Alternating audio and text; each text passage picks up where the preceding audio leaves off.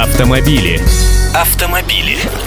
Здравствуйте. В Америке готовы разрешить не только однополые браки. Служба регистрации транспортных средств штата Невада выдала компании Google лицензию, дающую право эксплуатации автомобилей с автопилотами на дорогах общего пользования. Машины показали местным властям на автодроме неподалеку от Лас-Вегаса и на улицах города Карсон-Сити. После этого чиновники дали добро.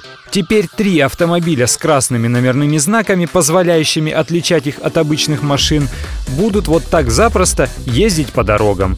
Но для безопасности в тестовых машинах должно находиться по два человека, один из которых обязан быть обязательно за рулем, чтобы в случае любой неисправности взять управление на себя. Теперь короткая справочка. Беспилотные автомобили Google, о которых я вам уже рассказывал, построены на базе гибридов Toyota Prius. Они оснащены специальными камерами, лазерными радарами и системами GPS, помогающими электронике машин ориентироваться на дороге и своевременно обнаруживать препятствия. Такая система автопилота не только сама контролирует дорогу, она может связываться с серверами Google для получения информации о конкретной дороге, о количестве полос на ней, точно точном расположении светофоров, дорожных знаков, указателей и так далее. Теперь же, по словам представителей службы регистрации транспортных средств, по протаренной дорожке отправятся и другие страждущие.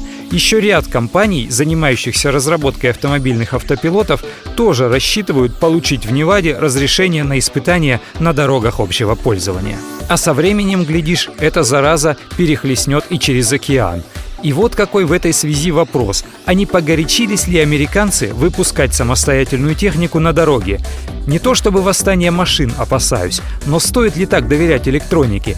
Или наоборот, она позволит максимально исключить пресловутый человеческий фактор, из-за которого и большинство аварий происходит, и даже самолеты с ракетами-носителями падают.